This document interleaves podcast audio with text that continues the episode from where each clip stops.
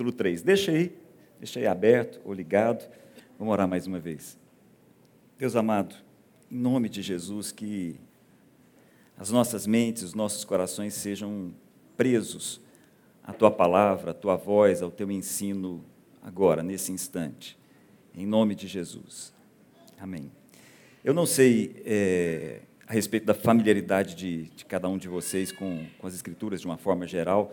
Nem todo mundo teve o privilégio da Ellen de nascer falando aleluia e pedindo um pedaço de pamonha, né? não é assim tão comum. É, a, a, o Antigo Testamento, para quem não, não sabe, é uma literatura eminentemente oriental. A maior parte do, do Antigo Testamento tem mais de 3 mil anos.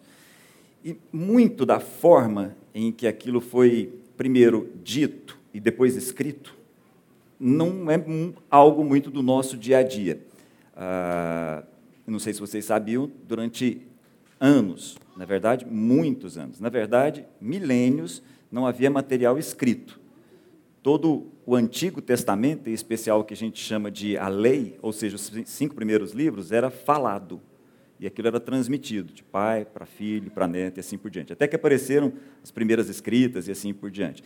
Mas há algumas técnicas literárias no Antigo Testamento que a gente é muito grato a muitos estudiosos, como por exemplo Eugene Peterson, que muito recentemente fez uma, uma versão nova da Bíblia chamada A Mensagem. Sugiro a todos vocês que conheçam. A gente é muito grato a pessoas que são estudiosas e nos ensinam coisas do tipo assim: olha, é, o, muito comum no, no universo oriental de muito tempo atrás, que palavras fossem personificadas, que substantivos ganhassem substância. Uma coisa muito estranha para nós, uma cabeça diferente, muito tempo depois. Deixa eu dar um exemplo para vocês que eu estou querendo dizer. É, o livro de Zacarias, por exemplo, conta a respeito de uma visão que o profeta Zacarias teve. Tenta imaginar a cena. A visão que Deus deu ao profeta Zacarias foi a seguinte: havia um cesto, então imagina um cesto, né, feito ali é, é, com aquele material típico de milênios atrás, um cesto grande. E aí a visão dizia para Zacarias o seguinte: dentro desse cesto está o pecado de toda uma terra. E aí aquele cesto chega, na tampa do cesto, na parte de cima do cesto, tinha uma, uma tampa de chumbo. Aí Zacarias chega, na visão, chega, olha, abre aquela tampa de chumbo e tem uma mulher lá dentro. O nome dessa mulher é perversidade. Olha que coisa interessante, olha a técnica que era usada. A perversidade passou a ser personificada. Então, há uma personificação de um substantivo. Algo que é abstrato para nós ganha algo mais concreto. E aí, duas outras mulheres com asa, nessa visão, pegam esse cesto e levam para a Babilônia. Por quê? Porque, segundo a visão, era o lugar onde um santuário estava sendo construído para a perversidade, representada por aquela mulher. Entendem o que eu digo? Ah, se a gente voltar no tempo, se a gente voltar no livro de, de Gênesis, quando Caim oferece a Deus uma oferta, Caim e Abel, e Caim percebe que a sua oferta não teve para Deus o mesmo valor que a de Abel. Deus diz para ele: Olha, presta bem atenção, Caim. O pecado é como um animal que está atrás de uma porta, pronto para te dominar. Então, olha a técnica que foi utilizada. O pecado foi personificado num animal no animal que está pronto para assumir o controle da vida de Caim, como de fato aconteceu.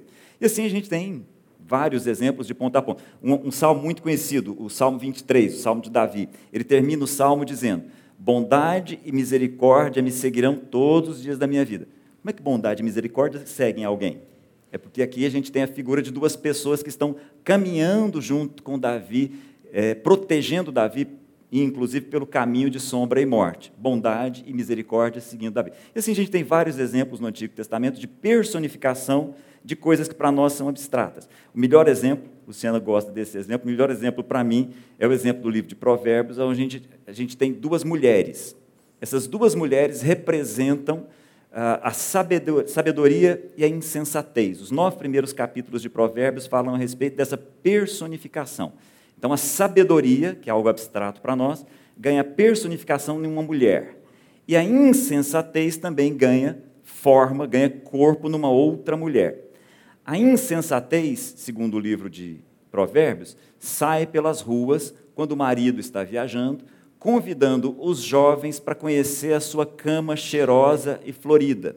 e assim a insensatez procura seduzir os jovens à sua cama. Já, segundo o livro de Provérbios, a sabedoria, que é uma outra mulher, ela também sai às ruas e também grita. E também chama os jovens, mas ela prepara uma mesa na casa que ela construiu, e nessa mesa ela convida a uma refeição. Então, uma, a insensatez, tem um tipo de atitude e convida os jovens a isso. A sabedoria tem um outro tipo de atitude e convida também os jovens a isso. Entendem como é que ganha forma? Como é que essas coisas vão ganhando personificação, literalmente? Né? Ah, quando o Antigo Testamento foi traduzido do hebraico para o grego, já nos dias do Novo Testamento, já nos dias de Jesus, isso ganhou uma, uma outra tinta, ficou melhor ainda, porque aí as pessoas começaram a associar a sabedoria com Sofia e a insensatez com Ati, duas deusas gregas. E aí ganhou mais personificação ainda. Sabedoria, uma mulher, e Ati, uma outra mulher também, uma deusa alada, que costumava pousar na cabeça dos homens e conduzir os homens a gestos que são insensatos. Então, sabedoria e insensatez. Então, a gente tem várias técnicas assim no Antigo Testamento. E aqui eu queria fazer um, um ponto. Jesus também personifica. Jesus também é a personificação de uma série de coisas que para nós são abstratas. E é sobre isso que eu queria conversar com vocês, é esse o ponto que eu queria trabalhar aqui hoje. Mas antes, deixa eu fazer um novo parêntese aqui. É, algumas semanas atrás, conversei com vocês sobre um encontro a respeito de Abraão com três homens. Não sei quantos de vocês estavam aqui, não sei quantos de vocês ouviram, é, de repente, pelo YouTube ou no podcast aí. Esse é um encontro interessante, bem interessante. Duas pessoas me fizeram dois comentários que eu acho que vale a pena a gente voltar nisso daqui e tomar isso como ponto de partida. Para quem não se lembra, tem um momento na história de Abraão, já um tempo razoável que Abraão andava com Deus.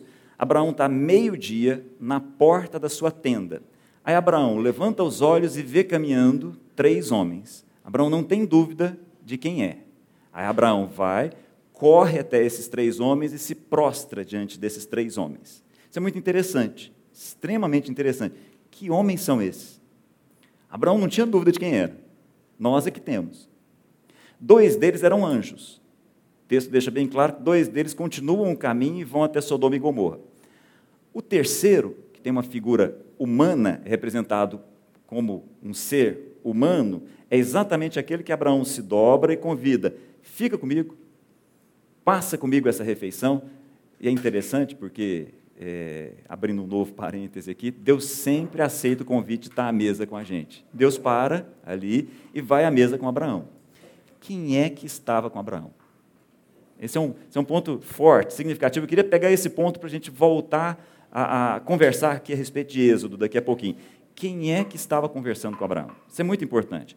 Muita gente acha que é Deus. E é mesmo.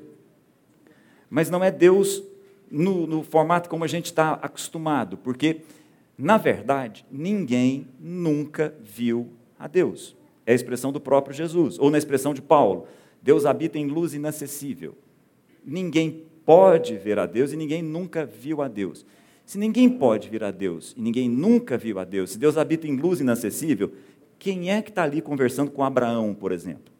Quem é que conversou com Jacó? Quem é que conversou com Gideão? Quem é que, gente estava falando com o Marcelo agora há pouco, quem é que conversou com os pais de Sansão? Quem é que estava na visão de Isaías? Ou seja, quem é que de ponta a ponta no Antigo Testamento aparece como uma figura humana? Jesus. É Jesus. Interessante que já no Novo Testamento, já nos dias do Novo Testamento, falando desse episódio com Abraão, Jesus conversando com os judeus no templo, diz o seguinte: é, Abraão me viu um dia e se alegrou. Isso é interessante, depois quem tiver curiosidade, dá uma olhadinha, capítulo 8 de João, do Evangelho de João. Jesus conversando, diz claramente: Abraão me viu um dia e se alegrou. Os judeus olharam e falaram assim: Mas você não tem 50 anos? Interessante que Jesus tinha 30. Devia ser bem acabado, né? devia ser bem, bem sofrido. Você não tem 50 anos e diz que viu Abraão? Aí Jesus diz: antes que Abraão existisse, eu sou. Jesus é de ponta a ponta. E é Jesus quem aparece a João no livro de Apocalipse, é Jesus sempre, de eternidade a eternidade. Aquilo que às vezes a gente chama de filho do homem, essa figura humana que aparece desde sempre, de ponta a ponta. Não sei se vocês se lembram, há um momento na história do profeta Isaías, é um texto conhecido também, quando ele entra no templo. E ele tem uma visão. Quando ele entra no templo, ele diz assim: texto muito claro. No ano da morte do rei Uzias, para deixar claro, foi um momento na história. No ano da morte do rei Uzias, eu vi o Senhor num alto e sublime trono. E começa a descrever o Senhor. Quem é que Isaías está vendo? Jesus. E lá em João, novamente, o próprio João diz: Isaías viu a Jesus em toda a sua glória. 700 anos antes de Jesus nascer na história. Então é importante a gente entender isso. Essa figura em forma humana que aparece de ponta a ponta no Antigo Testamento. Muitas vezes essa figura recebe o nome de o anjo do Senhor ou o anjo de Yahvé. Essa figura humana, vamos dizer assim, essa figura que as pessoas reconhecem em forma humana. É nesse ponto que eu queria conversar com vocês, é sobre isso que eu queria conversar aí no livro de Êxodo. Então, dá uma olhadinha comigo, por favor, fundamental você acompanhar aí Êxodo capítulo 3. Que a gente tem para aprender aqui? Acharam? Acompanha comigo aí, Êxodo 3, versículo 1. Moisés pastoreava o rebanho de seu sogro Jetro, que era sacerdote de Midian fazer um parêntese aqui para a gente entender bem o contexto. Moisés está aqui com 80 anos. 80 anos, dos quais a gente pode dividir em duas partes. Os primeiros 40 anos ele passou no Egito, sendo extremamente bem educado, com tudo que o melhor mundo daqueles dias tinha para oferecer do ponto de vista de educação, de conhecimento, de ciência, de literatura, de biblioteca, já nesses dias. Tudo. Moisés foi criado para uh, receber exatamente a mesma educação que os faraós recebiam. Então está ali Moisés, até os 40 anos. Aos 40 anos ocorre um incidente, aquilo parece uma insurreição, aquilo poderia se transformar no povo de Israel no Egito se levantando contra o faraó e ele acaba fugindo com medo, porque seguramente ele poderia ser morto. Aí ele passa mais 40 anos numa terra bem longe, que é essa terra que está aí no texto, Midian, bem longe. Parentes de Abraão, se a gente tivesse com o mapa aqui, depois, se você tiver curiosidade, dá uma olhada. É muito longe do Egito. Moisés foi para bem longe. Então, os 40 primeiros anos da vida dele, ele passou lá no Egito. 40 anos ele está aqui, cuidando de ovelha do sogro dele, que é um sacerdote, Jetro. Versículo 1 ainda. Um dia, levou o rebanho para o outro lado do deserto e chegou a Horeb, monte de Deus. Aí olha o versículo 2. Ali, o que está aí no seu texto? o anjo do Senhor lhe apareceu. Então presta bem atenção, o texto vai contar para a gente, o texto é claro em ensinar para a gente a respeito dessa figura que está aí. Então olha só, ali o anjo do Senhor lhe apareceu numa chama de fogo que saía do meio de uma sarça. Para quem não conhece, sarça é um arbusto muito conhecido ali naquela região, tem um pouco de espinho, está ali, uma região desértica, bem daquela região típica mesmo. Moisés viu que Embora a sarça estivesse em chamas, ela não era consumida pelo fogo. Que impressionante, pensou Moisés. Por que a sarça não se queima? Vou ver isso de perto. E aí, olha só o que vai acontecer. Olha o versículo 4. Como é que começa o versículo 4 aí da sua versão? O Senhor. Concordam? Muito bem. O início do texto diz quem é que está falando com, a, com Moisés? O anjo do Senhor. A continuidade do texto já começa a falar do Senhor. Muito bem, continua comigo. Versículo 4. O Senhor viu que ele se aproximava para observar, e então, do meio da sarça, o que está aí no texto? Deus o chamou. Entenderam a sequência? Gente, não é uma sarça, não é um arbusto que está pegando fogo que fala com Moisés. É uma pessoa. Entenderam? é essa figura em forma humana. É o anjo do Senhor, ou o Senhor, ou o próprio Deus. E vamos continuar. Vamos continuar comigo. Versículo. Aí, Moisés, Moisés. Versículo 5. Eis-me aqui, respondeu ele. Então disse Deus: Tire as sandálias dos pés, pois o lugar em que você está é terra santa. Terra é santa porque Deus está ali. Então, aquele lugar é santo. Versículo 6. Disse ainda: Agora, o próprio anjo, o próprio Senhor, o próprio Deus vai dizer: Eu sou o Deus de seu pai Abraão, o Deus de Isaac, o Deus de Jacó. Então Moisés cobriu o rosto, pois teve medo de olhar para Deus. Estão enxergando a cena? Importante a gente visualizar essa cena. Então está lá Moisés, 80 anos, perdido. Muito recentemente ele teve um filho chamado Gerson. Interessante isso. Esse nome representa o que, que ele estava vivendo. O nome Gerson é: sou peregrino numa terra estrangeira. Em outras palavras, não sei onde eu estou fazendo não sei o quê. É o nome do filho dele. Nesse lugar, nesse lugar, ele encontra um arbusto pegando fogo. E lá do arbusto, o anjo do Senhor fala com ele. E aí esse anjo do Senhor começa a dizer: Quem sou eu? O próprio Deus. O Deus de Abraão, seu pai, o Deus de Isaac, o Deus de Jacó. Isso já tinha mais ou menos 450 anos. Abraão já tinha morrido há mais ou menos 450 anos. Na cabeça de Moisés, na memória de Moisés, é um ancestral. Mas Deus deixa bem claro: olha, quem está falando com você é o Deus de Abraão, o Deus de Isaac, o Deus de Jacó. E vamos continuar o texto. Versículo 7. Disse o Senhor, vejam, o anjo do Senhor, o Senhor, Deus, o Deus de Abraão, Deus de Isaac, Deus de Jacó. Versículo 7. Disse o Senhor, de fato, tenho visto a opressão sobre o meu povo no Egito. Tenho escutado o seu clamor por causa dos seus feitores e sei quanto estão sofrendo. Por isso, desci para livrá-los das mãos dos egípcios e tirá-los daqui para uma terra boa e vasta, onde há leite e mel com fartura. A terra dos cananeus, dos ititas, dos amorreus, dos ferezeus, dos heveus, dos ebuseus. Pois agora o clamor dos israelitas chegou a mim e tenho visto como os egípcios os oprimem. Vá agora, eu o envio ao Faraó para tirar do Egito o meu povo, os israelitas. Entenderam o contexto? Então a sarça de repente está pegando fogo, um arbusto pega fogo, o fogo não consome, Moisés chega lá e aquela sarça tem lá dentro uma pessoa falando com Moisés, o anjo do Senhor, e diz para Moisés, Moisés, Moisés teve medo, tirou o olho, sabia que era Deus falando com ele. Moisés ouve, olha é o seguinte, estou vendo tudo que o meu povo está vivendo aí no Egito, eu desci para livrar o meu povo. É o seguinte, vai lá, Aí Moisés age de uma forma muito interessante, versículo 11. Moisés, porém, respondeu a Deus: Quem sou eu para apresentar-me ao Faraó e tirar os israelitas do Egito? Deus afirmou: Eu estarei com você. Deus deixa bem claro: olha, não é para você ir lá, não, você não vai sozinho. Eu vou estar com você. Esta é a prova de que sou eu quem o envia. Quando você tirar o povo do Egito, vocês prestarão culto a Deus nesse monte. E aí acontece uma coisa interessantíssima. Moisés perguntou: Quando eu chegar diante deles e lhes disser, o Deus dos seus antepassados, sabe o Deus daquele pessoal que a gente ouviu falar, o Deus de um tal de Abraão, de Isaac, o Deus dos seus antepassados me enviou a vocês. E eles me perguntarem qual é o nome dele, que lhes direi? Isso é uma pergunta interessante. Na verdade, a gente está lendo aqui um dos principais textos de todo o Antigo Testamento. Isso é um texto profundo. Daqui nós vamos retirar coisas de ponta a ponta. Eu quero chamar a atenção para uma única coisa. Queria destacar um único detalhe aqui.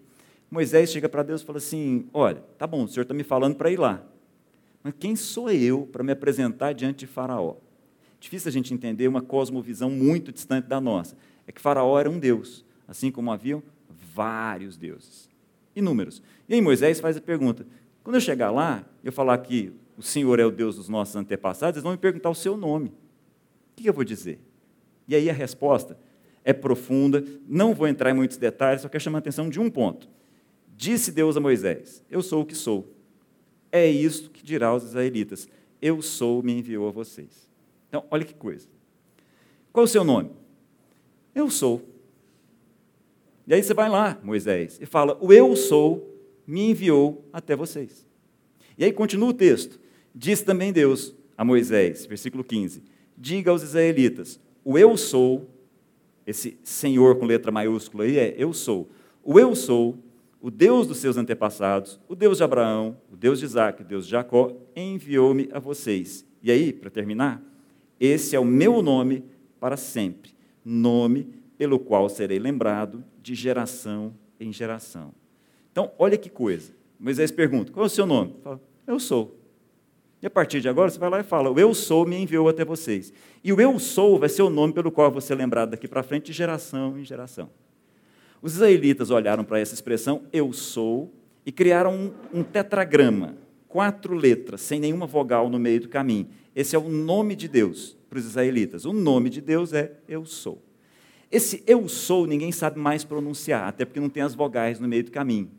Mas o fato é que esse eu sou a gente costuma traduzir por Javé, Yahvé, Jeová. Mas o que interessa é eu sou. É esse o ponto. E aí é aqui que eu queria parar com vocês. Exatamente isso. Como eu disse no início, Jesus personifica muito daquilo que a gente precisa aprender. Na verdade, esse é o ponto mais importante aqui hoje. Jesus é o tudo de Deus para as nossas vidas. Eu vou repetir. Nós não precisamos de outra coisa de Deus que não seja o que Ele já nos deu, que é o seu Filho. Deus nos amou tanto, tanto, que nos deu tudo. O tudo de Deus é Jesus. Entendeu o que eu digo? E aí Jesus vai colocar profundidade nesse eu sou. Quando a gente vai lá para o Novo Testamento, em especial o Evangelho de João, a gente vai encontrar isso 14 vezes. Leia de novo em casa o Evangelho de João e preste atenção nisso. As 14 vezes em que Jesus diz eu sou. Tem vezes assim muito interessantes onde ele simplesmente diz eu sou. Por exemplo, tem um momento em que ah, Jesus faz aquela multiplicação dos pães, a famosa multiplicação dos pães. Então, vocês imaginam, foram muitas pessoas alimentadas ali. Só homens, 5 mil. Se a gente fosse contar mulheres e crianças, então, vamos imaginar, jogando por baixo, o quê? 10 mil pessoas. Muita gente. Então, uma multidão. Está ali. Jesus despede a multidão, sobe o monte para orar e fala para os discípulos: pode voltar. Aí eles voltam pelo mar, à noite. À noite, um barco com os doze, boa parte dos doze era pescadores, vem uma tempestade. Vocês conhecem essa cena, não conhecem? Aí está lá, à noite, uma tempestade, pescadores desesperados num barco. Então a tempestade devia ser séria. De repente, eles olham e percebem um vulto, uma pessoa, aquela veste branca, andando no meio da tempestade sobre as águas, chegando até o barco. Evidentemente, o que, que eles pensam? Fantasma. Aí Jesus diz: Eu sou. Presta bem atenção, Jesus não diz, sou eu, Jesus. Não. Jesus chega perto e fala: Eu sou. Não tenho medo. Entenderam? Essas expressões começam a ganhar muita profundidade nos lábios de Jesus. Quando Jesus já está próximo da morte, ele chama os doze, fala para eles: olha, eu vou avisar vocês o que, que vai acontecer comigo, porque na hora em que acontecer, vocês vão saber que eu sou. Olha só, Jesus chama os doze prepara os doze: olha, eu vou ser crucificado, eu vou morrer, e eu vou fazer isso para que vocês saibam que sou eu? Não, porque vocês saibam eu sou. É exatamente aquele que conversou com Moisés, aquele que conversou com Abraão, aquele que é desde sempre que vai para a cruz. Entendam, não é Deus oferecendo o seu filho para aplacar a sua ira, é o próprio Deus em Jesus morrendo para que a nossa consciência seja transformada. Entendem a diferença? Já caminhando para a morte, já bem próximo, quando Jesus está orando num jardim.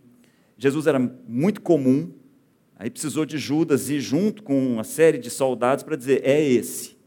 Aí Judas vem com uma série de soldados que são judeus, é importante a gente entender isso, não são romanos ainda, são judeus. Então Judas vem caminhando, aí Judas vai apontar. Aí chegam os soldados, judeus. Aí eles perguntam: quem é Jesus de Nazaré? Jesus não responde: ups, sou eu. Não. Quem é Jesus de Nazaré? Eu sou. Quando ele diz eu sou, nesse ambiente de judeus, os guardas dão alguns passos para trás e literalmente caem. Eles sabem o que está acontecendo. É exatamente o anjo do Senhor que esteve na sarça que está aqui agora, dizendo: Eu sou. Isso é interessante. Então, são várias as vezes em que isso acontece, mas eu queria chamar a atenção de uma outra parte, quando Jesus diz eu sou, com alguma coisa a mais. Ok? Tem vezes que eles dizem simplesmente, eu sou.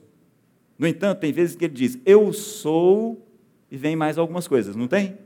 Por exemplo, eu sou o caminho, a verdade e a vida.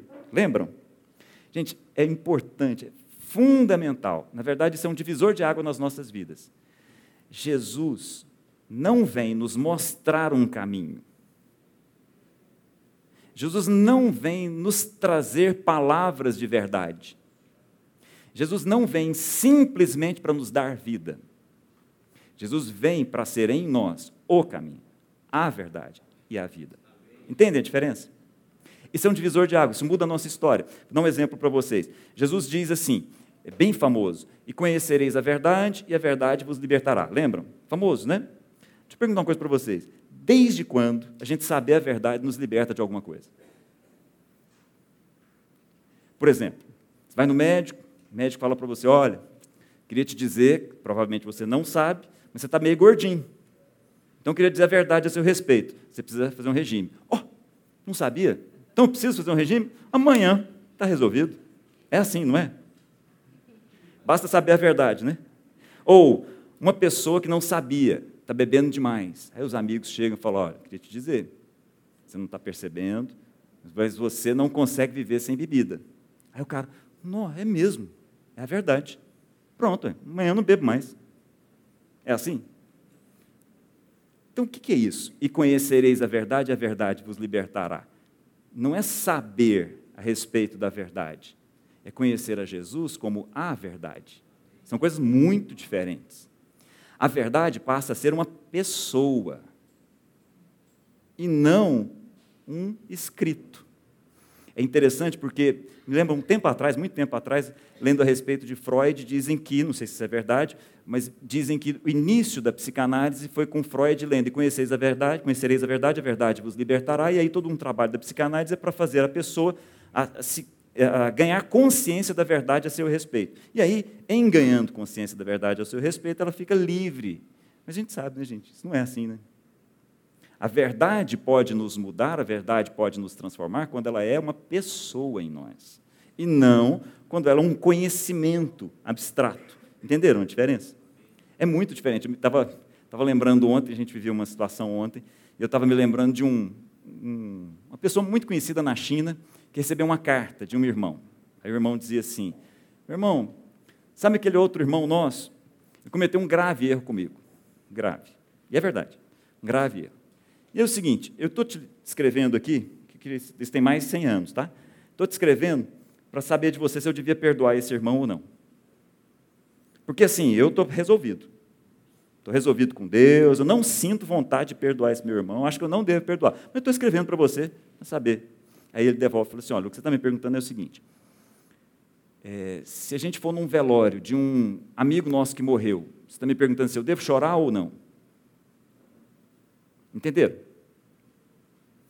A questão, gente, não é saber que nós precisamos perdoar. A questão é que Jesus tem que ser a verdade em nós de tal forma que o perdão é. Saber que tem que perdoar é uma coisa. Exercer o perdão, porque o perdão é uma realidade em cada um de nós, é uma outra coisa, totalmente diferente. Então, esse é o ponto. Nós precisamos entender que Jesus é o tudo de Deus para as nossas vidas. Jesus não vem para nos dar uma injeção de capacidade de perdão. Jesus vem para ser o perdão em nós. São coisas bem distintas. Quando Jesus, vocês devem se lembrar dessa cena, quando Jesus ouve a respeito da notícia de que um grande amigo tinha morrido, Lázaro. Aí Jesus chega, está lá, encontra com as irmãs. Quando ele se encontra com as irmãs, lembram o que, que ele diz? Jesus não diz assim, olha, Marta, Maria, eu posso ressuscitar o seu irmão. Eu posso trazer ele de volta à vida. Não foi isso que ele disse. O que ele diz? Eu sou, olha, eu sou a ressurreição e a vida. Não é o que eu posso fazer por Lázaro, é quem eu devo ser em Lázaro. É a diferença entre a gente pegar um pedaço de madeira e enterrar, e ao mesmo tempo pegar um ramo e enterrar. Um pedaço de madeira enterrado vai dar o quê? Nada, né? Vai apodrecer. Um ramo que tem vida em si mesmo vai se transformar numa árvore. Por isso ele diz: Eu sou a ressurreição e a vida. Então, gente, não é simplesmente o fato de que Jesus pode nos ressuscitar no último dia. Não é simplesmente o fato de que Jesus, como a gente cantou, pode nos dar a vida. É outra coisa. Nós precisamos entender que Jesus é a ressurreição e a vida. Perceberam a diferença? Quando Jesus vive a situação da multiplicação dos pães, ele começa a ser seguido, seguido bem de perto. E Jesus chama a turma e fala o seguinte: olha, eu multipliquei o pão. Eu dei o pão a vocês. É isso mesmo. Como eu dou mesmo. Pão de cada dia. Mas eu queria que vocês dessem um salto. Queria que vocês entendessem que é mais do que isso. Eu sou o quê? O pão da vida. Entenderam a diferença? Nós precisamos aprender, nós precisamos amadurecer e entender que Deus pode nos dar coisas e Ele nos dá. Mas o que Deus nos deu e que é a plenitude de tudo que nós precisávamos, é Jesus. Ele é a luz da vida. Ele é a ressurreição à vida. Ele é o caminho, a verdade e a vida. Ele é o pão da vida. Entenderam? Não é simplesmente que ele nos dá a salvação, como Davi cantava. Ele é a minha salvação. E aí nós começamos a personificar, ao invés de simplesmente pedir. Deixa eu pedir uma coisa para vocês. Abre a sua Bíblia no livro de Hebreus, para a gente terminar, no capítulo 9. Hebreus, capítulo 9. Texto pequenininho, queria chamar a sua atenção rápida para um ponto.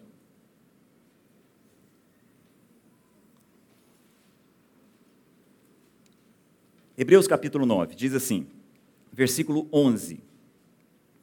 Quando Cristo veio, como sumo sacerdote dos benefícios agora presentes, olha que coisa. Quando Cristo veio como sumo sacerdote dos benefícios agora presentes, ele adentrou o maior e mais perfeito tabernáculo. Esse tabernáculo não foi feito por homens, isto é, não pertence a essa criação não por meio de sangue de bodes e novilhos, mas pelo seu próprio sangue, ele entrou no lugar santíssimo de uma vez por todas e obteve eterna redenção. Presta bem atenção nisso. A gente não percebe, a gente tem uma certa dificuldade em fazer uma dissociação. Nós pedimos muita coisa para Deus, sempre. As nossas orações são pedidos constantes de coisas e nós não percebemos que ele já nos deu o que nos interessava e que nos era fundamental. O que esse texto diz é uma carta aos Hebreus, então é um contexto de judeus escrevendo para judeus que conheceram o Evangelho. E aí o contexto todo é o contexto do sacrifício no templo. Aí o escritor diz assim: olha, há um outro tabernáculo. Tem esse tabernáculo que está todo mundo vendo aí, mas há um outro tabernáculo que os nossos olhos não veem. Nesse outro tabernáculo, Jesus, que é o nosso sumo sacerdote, se apresentou no lugar mais santo e apresentou uma oferta. Qual é a oferta? Então, Jesus é o sacerdote, ou seja, quem dá, e é também o sangue dele que é dado, ele é também a doação. Entendem? Jesus é aquele que dá e é aquele que dá a si mesmo, porque é isso que nós precisamos. Paulo vivia uma situação de enfermidade e buscou a Deus, pediu a Deus que ele fosse livre da enfermidade. Mesmo sem ser livre, mesmo sem receber a cura, ele foi curado, porque ele entendeu que Jesus é a cura. Jesus é a graça que me basta. Entendem? Isso é plenitude. Quando Paulo, o próprio Paulo, escreve falando a respeito de Jesus, ele diz assim: Foi do agrado de Deus, foi da vontade de Deus, aprove a Deus que em Jesus habitasse, residisse toda a plenitude de Deus. Vou repetir. Foi da vontade de Deus que tudo habitasse em Cristo, que tudo residisse em Cristo.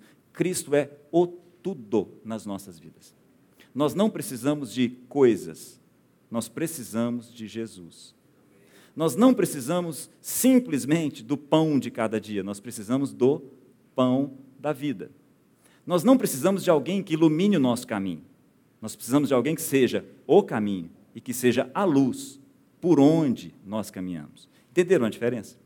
Nós não precisamos de alguém que simplesmente nos dê a vida. Nós precisamos de alguém que é a vida. Essa é a grande diferença. Aí nós acordamos na segunda de manhã e pensamos não naquilo que nós precisamos, mas naquilo que nós já temos, porque Deus já nos deu.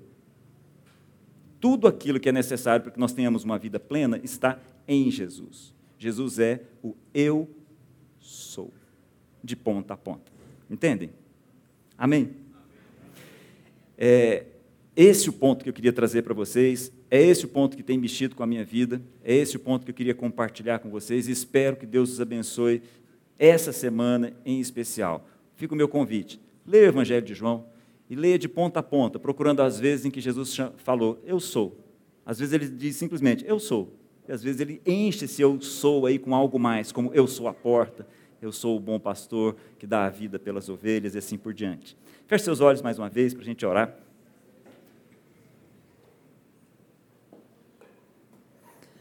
Deus das nossas vidas, nós ainda temos a, a ingenuidade, nós ainda temos a, a sensação de que nos falta algo. Que bobagem. O Senhor nos amou e nos deu tudo. Ajuda-nos a entender que Cristo é o nosso tudo. Em nome de Jesus. Ajuda-nos a entender que o Senhor nos deu uma outra comida. Ajuda-nos a entender que o Senhor nos deu algo que está muito além e que nos torna pessoas plenas, plenas em Jesus, porque Jesus é o tudo do Senhor para nós. Ajuda-nos a entender isso, em nome de Jesus.